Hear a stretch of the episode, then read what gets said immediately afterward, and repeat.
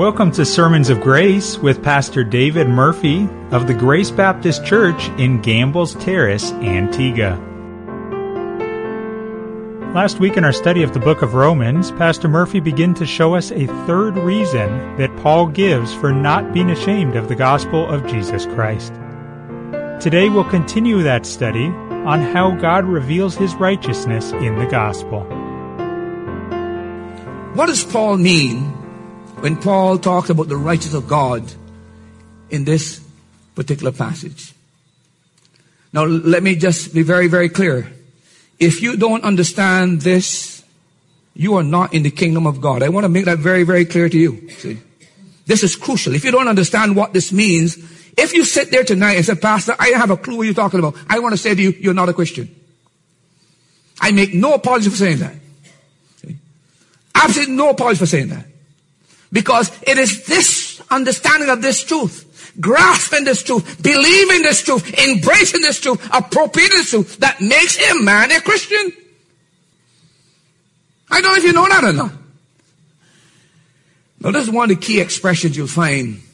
As a matter of fact, I think it's the key to the entire book of Romans. This truth about the righteousness of God. Can I go another step saying? I think it's the key to understanding all of the Pauline epistles that we have got what is called an imputed righteousness put to our account. All of Paul's epistles, you cannot comprehend and understand the Pauline epistles until you understand this concept of the righteousness of God being provided for us. So it's very, very crucial that we come to grasp what Paul is saying here. Now, I want to remind you that it was not until the great Protestant Reformation and the great Martin Luther, it was not until Martin Luther finally understood this truth and believed it that Martha, uh, uh, that he actually became a true Christian. Remember that Luther was a Catholic. He was a priest of the Catholic Church. He went into the monastery. Remember also that Luther was a theologian. That Luther taught in one of the main universities in, in, in Germany. And Luther thought theology, but he wasn't saved. Remember that. Remember that the whole life of Martin Luther is about how can he get right with God? How can he get right with God? And he tried everything. He tried penance.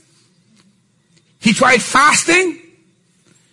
As a matter of fact, Luther would go in, in, in when a storm came, Luther would go in the storm and just get soaked with the rain and wanted God to somehow send some lightning and, and do something. He was that mad to get to know God. But you know what stopped Luther from entering the kingdom for so long? This one verse. He could not understand what it means that in the gospel, the righteousness of God is revealed. I wouldn't say he could not understand how he interpreted that verse kept blocking Luther's way, and I'll explain to you what happened. So I can say to you here, if you're a Protestant, if you're a Baptist, you're whatever, if you're part of the Protestant Reformation, let me just say you, it's this verse that brought about the Protestant Reformation. This verse we're talking about here. This is the key verse to the Protestant Reformation. It is such a crucial verse. And that's why we need to grasp and understand what Paul is saying here. So I don't think there's any verse more vital in the scriptures for us who claim to be Protestants than this verse which talk about in the gospel the righteousness of God is revealed. Now what does it mean? And Paul talks about the righteousness of God revealed here in the gospel. I want to start with a negative. First of all, Paul does not mean when he talks about the righteousness of God revealed, Paul is not saying that in the gospel the attribute that God is righteous is revealed in the gospel. Now, you know that when theologians are discussing the person of God, they normally talk about that God, and they normally put those attributes under two headings. There's one called the communicable attributes of God and the non-communicable attributes of God. One is called the moral attributes of God, one is called the non-moral attributes of God. The reason why they put it in that classification, they realize that there are attributes of God that set God apart from man. So there's some attributes that cannot be communicated to man. Those are called non-commutable. For example, his infinity, his aseity, his deity. Those are things that can never be passed on to man. But God is also righteous. God is love. God is, is, is kind. God is, is long suffering. Now those are attributes of God that are passed on to man. See? That's why they classify them under those two different headings. But when Paul talks about in the gospel, the righteousness of God is revealed, Paul is not talking about in the gospel the fact that God is righteous is revealed. His, his attribute of righteousness is revealed. That's not what Paul is saying. As a matter of fact, could I say to you that if that were true, that would be the most terrifying and intrepidating thing for us? That if in the gospel all God revealing that He's a righteous God, what would you do? Think about that for just a moment. If in the gospel all the death of Christ, all it means is God is showing you how righteous He is. Well, if He had to punish a perfect person to prove, what are you going to do with you? How are you going to escape? See? So it's not talking about in the gospel God reveals the fact that he is righteous. That's not what Paul is talking about here. Because if that's what was emphasized by the gospel, I want to tell you right now, we better shut the church, go home, because there's no hope for you, brother, no hope for you, sister, no hope, no hope for me either. If that's what the gospel is all about. Because if God had to crucify his son Jesus because he was righteous, and that's what the gospel is emphasizing, I don't come even point one, one, one, one, one, one. How many more zeros percent of what Jesus was? so I am in real trouble. It's the most terrifying thing, but that's not what the Bible is saying. Now let me tell you why this is so crucial. When Luther was trying to find God, or finding the way to have peace with God, let me put it that way. Luther decided that he would embark on a series of studies in the book of Romans and he would lecture a series of Romans to his students. Now remember, he's a theological student. There's a man teaching the university theology. He's trying to find, now, can you imagine the, the anomaly of that, that I am trying to tell people God and I don't even know God? I'm teaching about God and I don't even know who God is? That was Luther's dilemma. But he couldn't tell anybody because after all, he would lose his tenure of teaching. You're teaching theology, don't even know the theology you're teaching? So what he did, he began to embark on a series of lectures in the book of Romans. And he was teaching his students, he was going through the book of Romans. And then as Luther was going through the book of Romans, he came to verse 17. Again, look at it again. Our text. For therein is the righteousness of God revealed from faith to faith. And Luther said, okay, the gospel reveals the righteousness, but what does that mean? And let me quote what Luther said. Listen to his words. And I quote. He said, I labored diligently and anxiously as to how to understand Paul's words in Romans 1:17. He said, I sought long and not anxiously for the expression, the righteousness of God revealed. But, but he said, it blocked my way.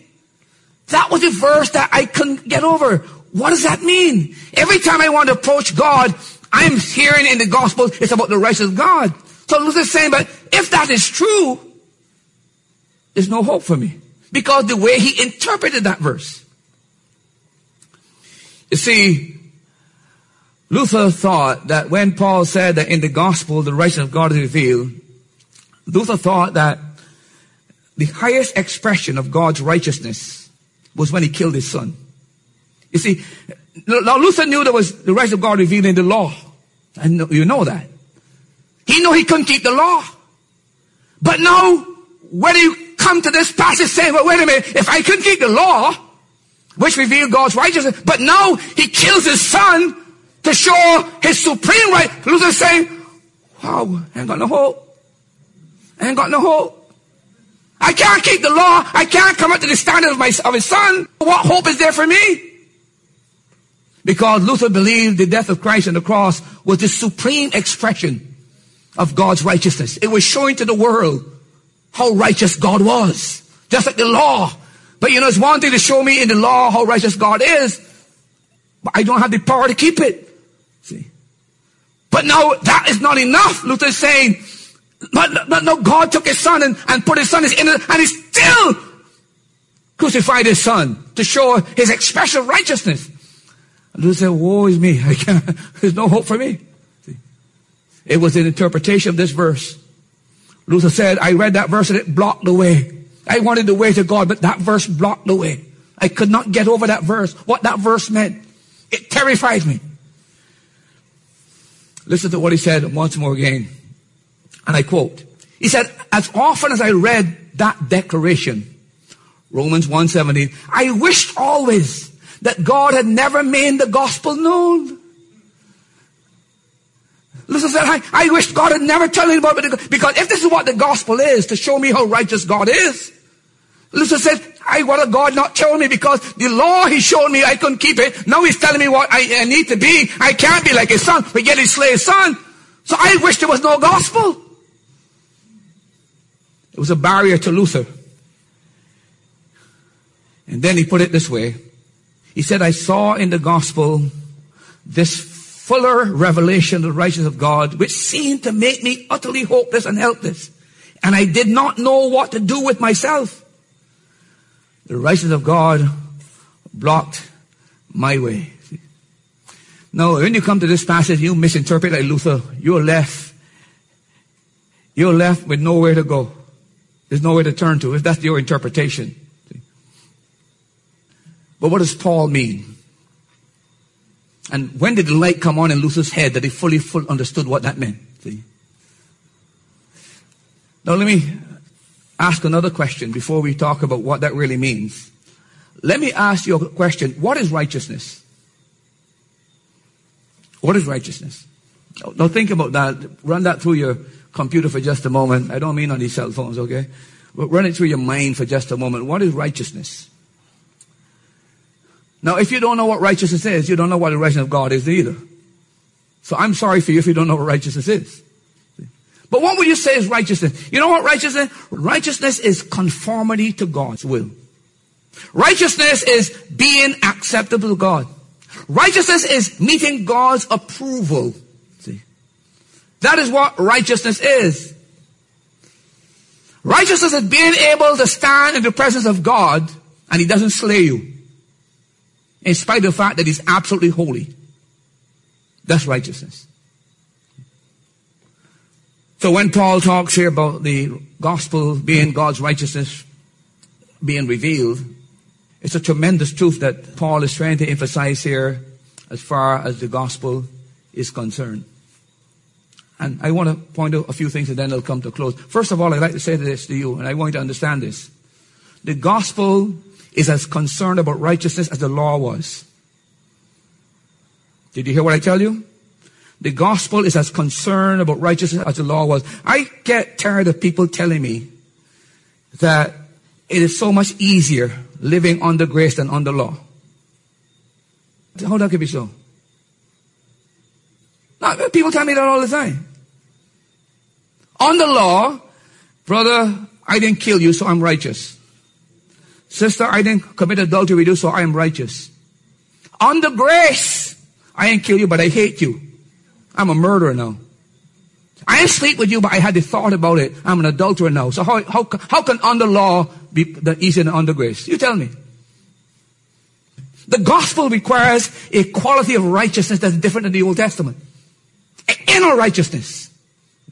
That's what it's about. A desire for righteousness. Not saying, well, you know what? I'm not going to do these 10 things. I don't, I'm okay. But I'm not concerned about what I'm thinking about. No. That's why Christ said, except your righteousness exceed the scribes and the Pharisees, you shall no wise enter the kingdom. The gospel is concerned about righteousness. And we must listen, and that's why I tell you this, and I keep saying this. The church has created a monstrosity called the modern church today. We created it. Because we have not explained what it means when it comes to the gospel. We've given them one side. The side we've given is to believe and be saved. But we haven't explained to them what that means when you come to Christ. It means this, that you want righteousness. That's what it means. People want to get out of hell. So they, they, they just believe. But they don't want righteousness. And they don't understand the gospel. They just don't understand what the, the gospel is about righteousness. The law is about righteousness. God is righteous and God has always been concerned about righteousness. So the cheap thing we sell to people, we are responsible for creating that mindset. So we don't tell people when you come to trust the Lord, sir, are you willing to pursue righteousness? You want to live a righteous life? Well, I have people who would come to Ford and get saved and they go back home and live in the same house with their boyfriend. Sleep with them as though nothing happened. But yet they're so jolly happy. They're saved. Saved where? Tell me saved where? Listen to me very carefully, and I want to be very clear for you. If you don't want righteousness, you don't want the gospel. Be very, very clear what this is about. But people don't understand that we don't spend the time to explain. That's why going to a book like this opens people's understanding to what this thing is all about. We sell something that is so, look, we have so lowered the standard. Now I'm not saying that God's is going to save you on the basis of your right. Don't misunderstand me. You're coming to that shortly. But when God changes you, He creates in you a desire for righteousness.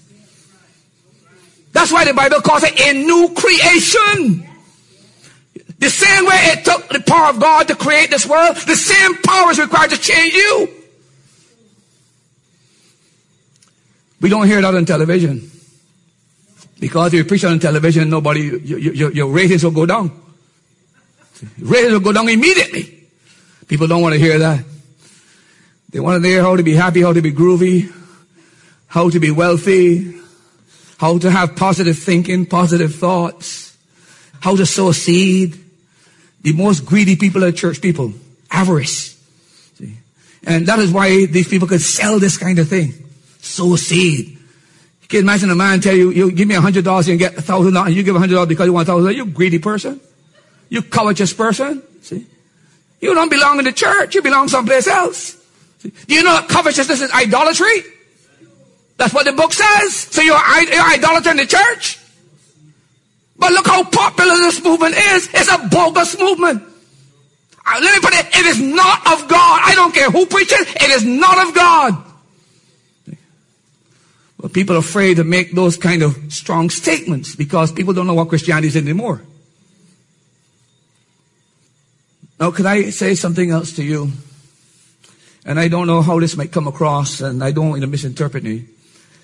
But do you know the gospel does not make the law valueless? Did you hear what I say? Did you know that the gospel does not make the law valueless? Let me show you something. Look at chapter 3 of Romans and verse 31. Verse 28. Therefore, we conclude that a man is justified by faith without the deeds of the law.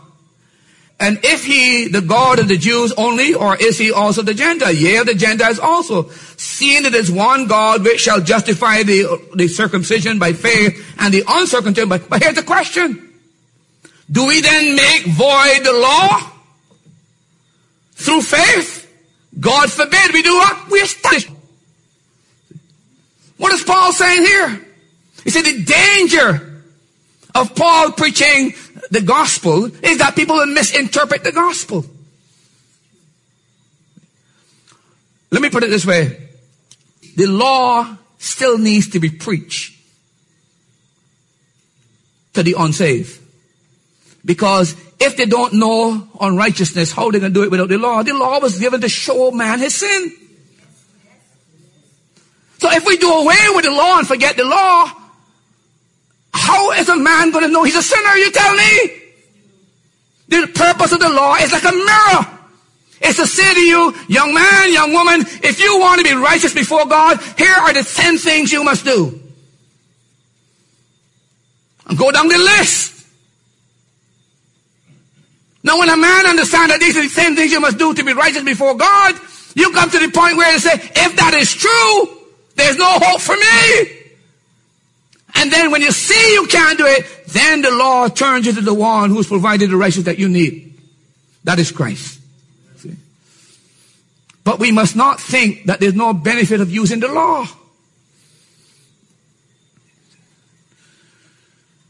Boy, the seven day Adventists would love to hear that one tonight. Boy, they would be leaping for heaven to, to hear that one tonight.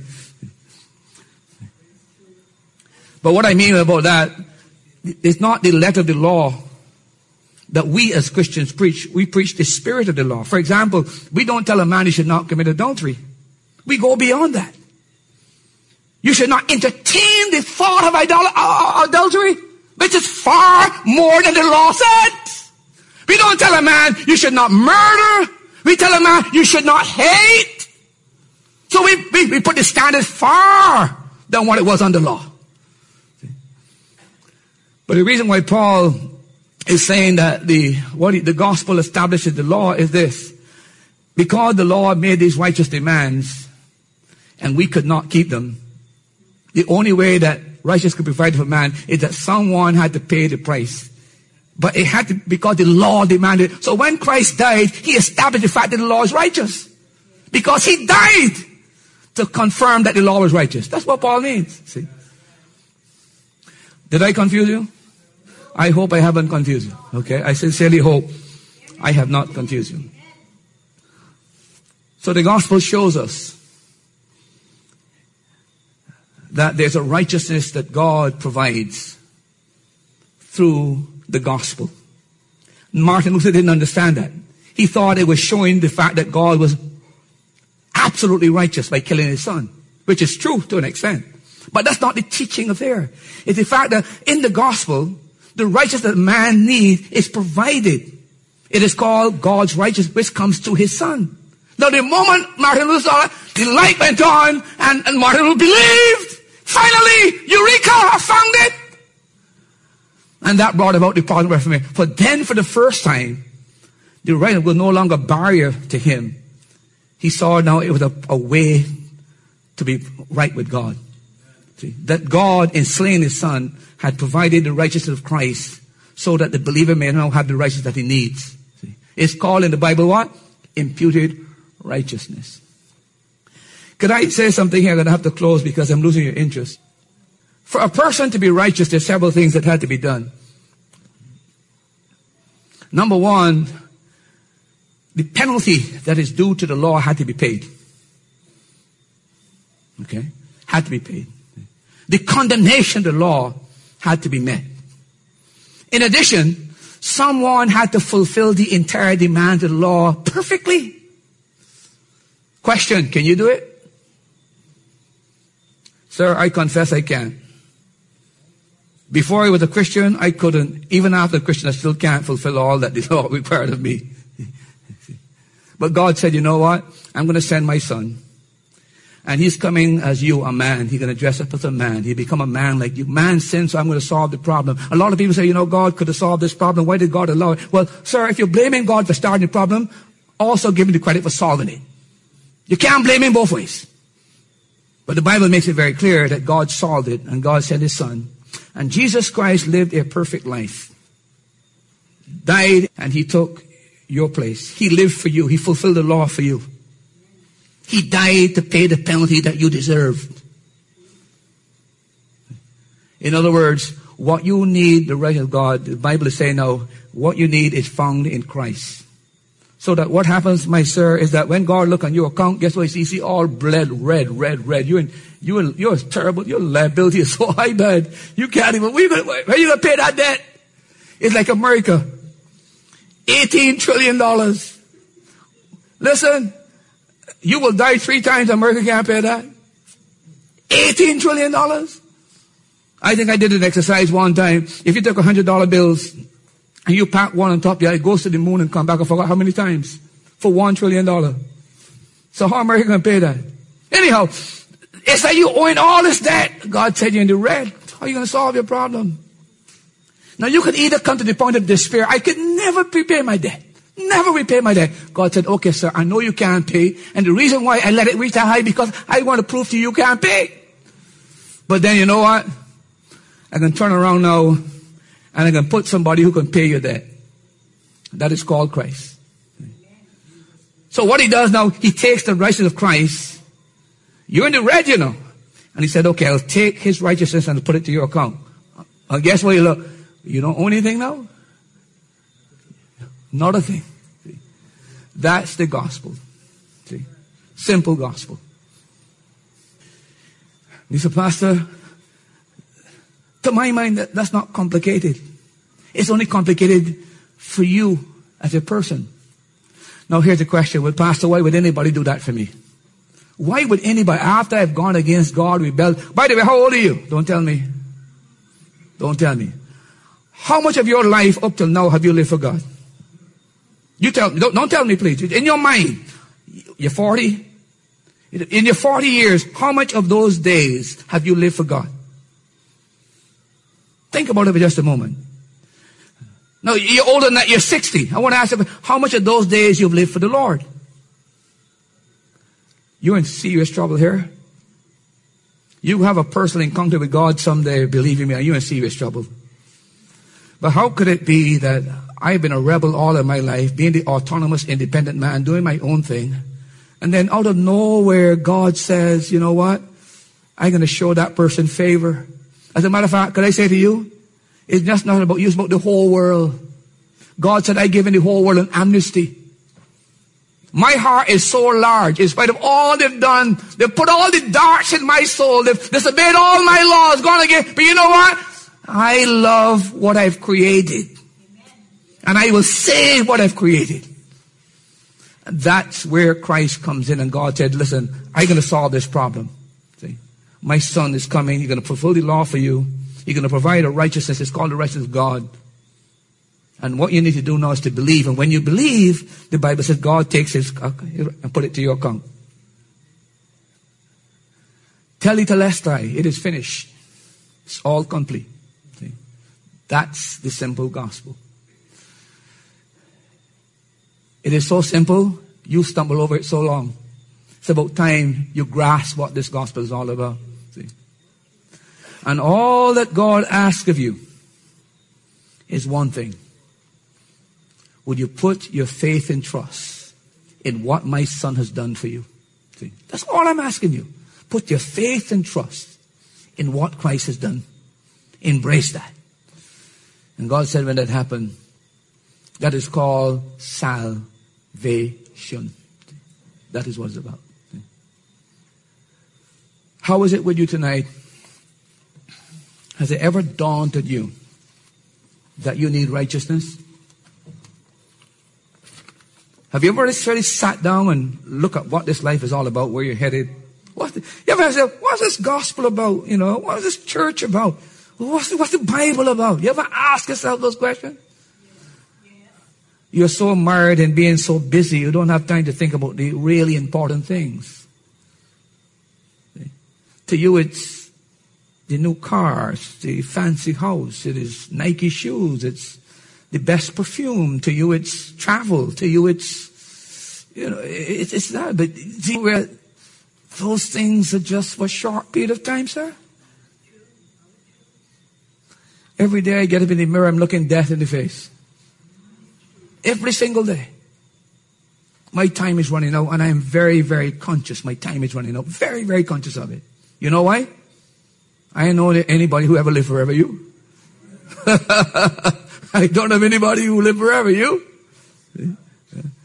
We are just passing on, but we are going to the great beyond. And we're going to have a face to face encounter with God. Because what this life is about is about preparing for the next life. That's what it's about. It's not about grabbing how many things I can get now. Sir, you can't grab all. You can't grab all. Be content with what you have. We got responsibility, fulfill those responsibilities. But what you want to be absolutely sure is what happens next. See? Because we're going to the great beyond. We're going to meet God. And I say to you, I don't want to hear about the thrills you got. I don't want to your experiences. I don't want to be feelings. I am saying if you don't have something that you can stand in the presence of God and you not be destroyed, you have nothing. What you need is righteousness. See? That God provides. And in Christ, you stand before God. And believe me, His perfection becomes your perfection. And God is able to accept you and deal with you. That's the marvelous truth of the gospel. And when Luther saw that, it was like, it was like, here's a man in darkness all, and then suddenly the light comes on in all of its glory. And you know what happened? Luther decided the world must know this. The world must know. And that's how we became Christians, by the way. Because if he kept that in a little secret to himself and never shared it with the world, we will never have the Protestants, never had the Baptists, never had the Presbyterians, never the Lutherans. Or we had the dead Catholic Church with these dead people in there, like how Luther was, uh, going through the motions, doing the sacrament, doing the rosary, and so on and so on. It means nothing. Absolutely nothing. And by the way, is it not a shame that in the 21st century world, we still got people with the rosaries? Is it not a shame that we still got people bowing to Mary? You got one home? Statue somewhere in the house? Listen, go home and put a hammer to it. Mary can't help you. Mary needs help herself. She said, the Lord is my savior. See, she needed help. See. And what a sad thing today, my brother, that everybody, the whole Catholic Church is about the Mass. You can live like the devil the whole week and go to the Mass. Because you know what? Hocus pocus, as I, a priest, can change the, the, the, wine into blood. And then, so when I pray, but you know, funny thing about as I eat it, it tastes like, tastes like wine. but I must not believe that. I must accept what the church tells me.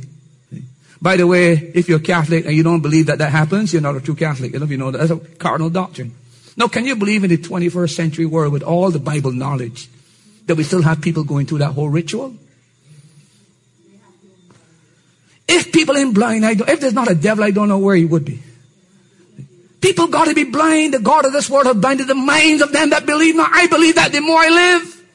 Because I can't understand how any sensible, educated person can believe that anything when you got an open Bible. There's one called the devil that keeps people in darkness. See? When Paul was called, he said, You're going to open the eyes of the blind. You're set at liberty were captives. See? What a great gospel he had. And what a great treasure we have. Brethren, let me say to you, let's not be ashamed of it. It is something that we should trumpet forth, we should declare, we should affirm. The man that should be ashamed is the man that has nothing to say, that intimidates us because he's loud.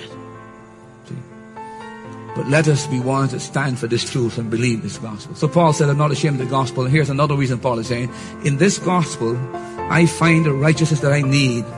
God has revealed it. He is providing in His Son, the Lord Jesus Christ. And I say to you, Amen and Amen. Thank you for listening, and I hope it has given you some real food for thought. Be sure to join us again next time here on Sermons of Grace as Pastor Murphy shows us two more reasons that Paul gives for not being ashamed of the gospel of Jesus Christ.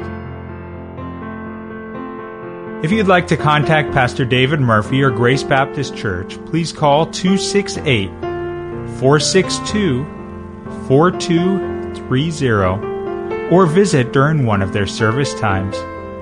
Sunday school is at 9 a.m., Sunday morning at 10 a.m., Sunday evening at 7 p.m., or Thursday evenings at 7 p.m. Grace Baptist Church is located on Rowan Henry Street in Gambles Terrace, Antigua.